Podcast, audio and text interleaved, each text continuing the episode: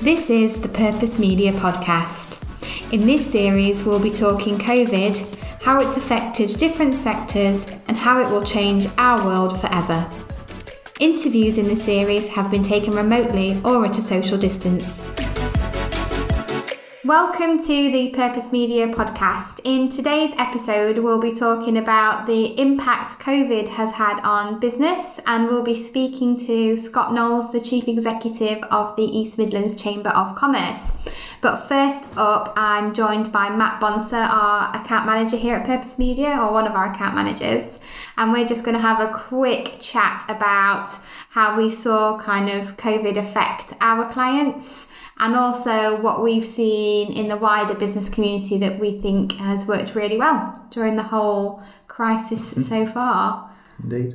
Hopefully, it's ending rather than yes middling. It's only getting better. It's only up.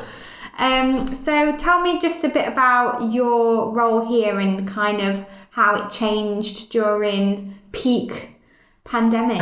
Peak pandemic. Yeah, I mean, so obviously we, we made the shift to sort of 100 percent home working as a, as a lot of people did over over lockdown. Um, what was really important for us was obviously technology and keeping communications going with all our clients and just keeping in touch what was going on, what changes, and I guess what business level stuff's happening with them, so that we can hopefully adapt what they're doing marketing wise um, to get them I guess, more in the fore and out there to make sure people come to them.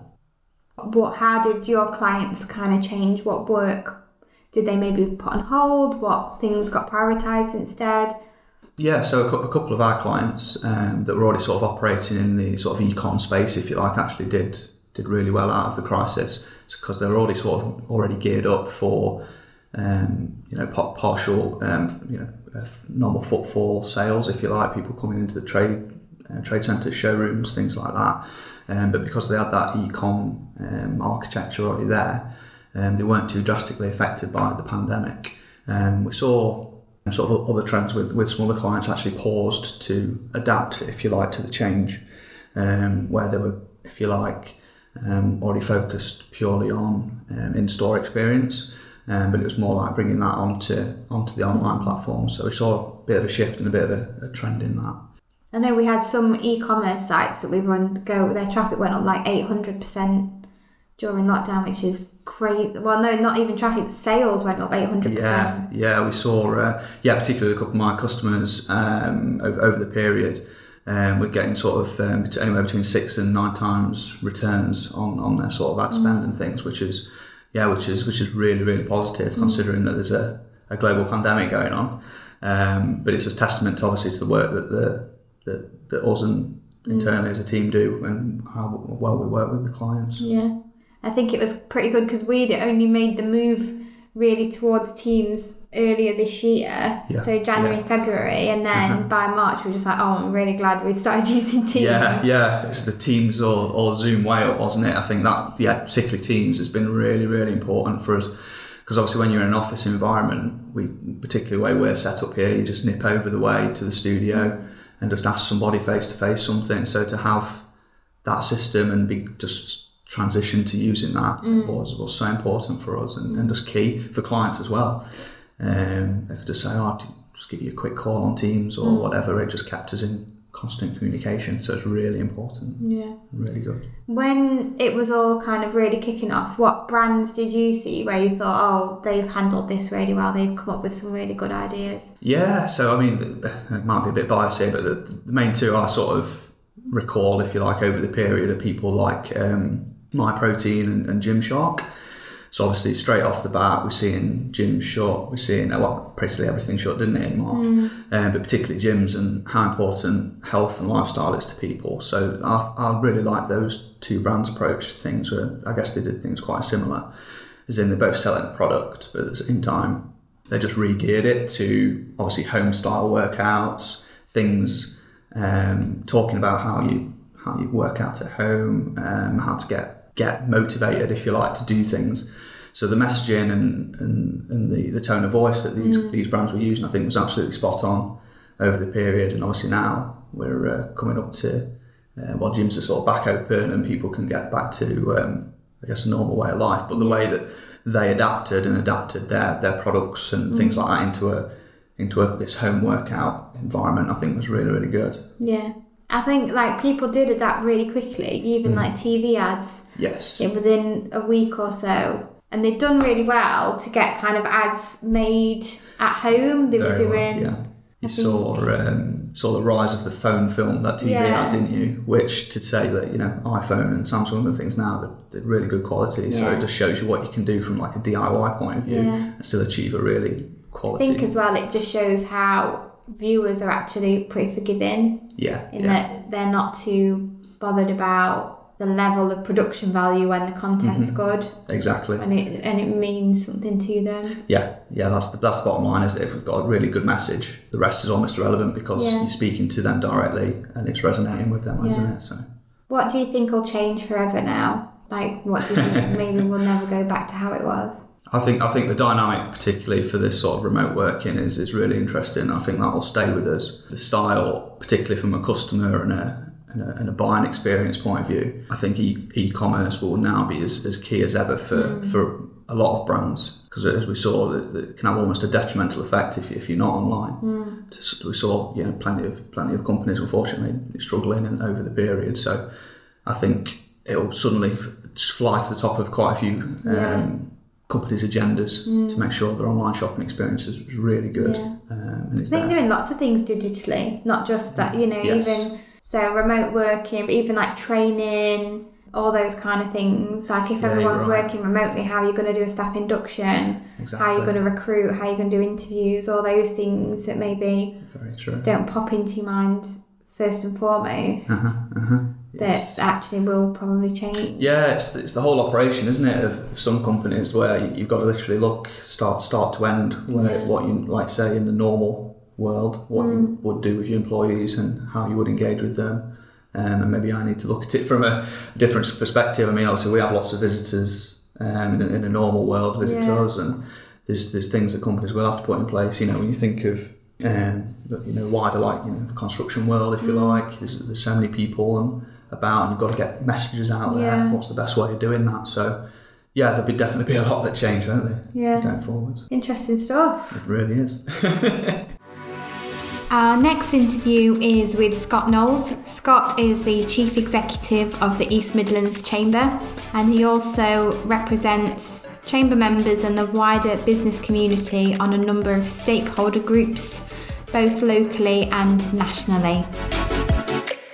So, what was the point that you realised COVID was actually an issue rather than just a thing that was happening away from the UK or away from businesses here? I think it was probably about a month before lockdown. So you started to see, particularly around exporting, so you started to see, uh, we were seeing less businesses export each month, uh, less people buying things like certificates of origin, certain uh, markets starting to sort of c- contract, obviously China, where um, COVID 19 originated you know, so you could start to see where it was becoming more and more of a problem across the world. So yeah, it was probably about a month before we got into lockdown. It started to feel quite serious. And what were your thoughts at that time about what was happening? What were you thinking, right, this is what I would probably want to see happen? I think it escalated really quickly. We all know that. It, it was when you started to see sort of infections in Europe, uh, and then it started to feel quite close to home. I think while it was purely in China, everyone it didn't seem to be taken not that seriously because it was still serious, but it felt like a long way away. As soon as you started to see infections rising in Italy, um, and, and you could see how that was affect, affecting imports, how it was affecting exports. Then you start to think, oh, hang on a second, you know, the UK is not invulnerable to this. Um, so yeah, and that was probably that was probably about three weeks before lockdown. When lockdown happened, what were your thoughts then? Because I think it, it did sort of take us a little bit by surprise the, how rapidly that escalated. Yeah, I think at every business, it probably happened much quicker than most businesses would have liked. I think you saw everybody accelerating their digital strategies from a, you know, which may have been two years or three years to let's do it over a weekend. Um, and most businesses seem to react really quickly, so they're all quite agile. You know, lots of businesses are invested in you know uh, latest laptops, Um, things like Microsoft Teams very much came into its own. So I think yes, it did. It felt like it escalated fast, um, but then businesses seemed to react really quickly as well. From the business reaction, what did you see that you thought, oh, that's really good? Like they've really got their heads around this. I think it was it was the speed. So how quickly businesses were able to virtualize what they do, and obviously that you know that's a generalism. You know clearly non-essential retail really badly affected, hospitality still really badly affected, visitor economy still really badly affected. You know, and those sectors which are really important to the East Midlands are only just starting to emerge in some cases. But yeah, I think the agility that most businesses demonstrate, and I think that's a real trait of the East Midlands that you know it's a resilient economy. Um, uh, you know, it's very innovative, it's very creative, um, and you saw that from lots of businesses in lots of sectors, and that was really good to see. Were there any particular brands that stood out to you that you thought they've done a really good job of this? Ooh, any particular brands? It doesn't have to be East Midlands based either. It could be just. Yeah, I mean, clearly, you know, you saw how. I mean, I think one of the things that you did see locally, um, and it probably wasn't their core business, but the diversification for some businesses. You know, people like Lyndhurst Engineering, you know, their their sort of PPE campaign and the work, you know, that's brilliant, you know, and really made a very tangible difference. Um, but you saw a lot of businesses sort of diversify, and, and, whether that was about doing the right thing or whether it was also an opportunity. You know, we make widgets and now we're making sanitizer. Um, but of course, that all helped because these were all the things that none of us could actually get our hands on through the normal route. So, yeah, I thought that was, um, I think that just absolutely showed the innovation that exists here in the East Midlands. Brilliant. If you could kind of give businesses looking for advice now of what to do next, what sort of one piece of advice would you give to them? I think it's about diversification. So it's about, you know, if you're a bricks and mortar retailer, then it is about diversifying in how do you become an e-commerce retailer as well. Um, you know, if, if your uh, customers are focused in one sector, then broaden your sector. If your exports are in, you know, one or two markets, then you probably need to broaden those and have, you know, a much greater sort of market penetration across the world. So, yeah, I think it's about diversification. Mm.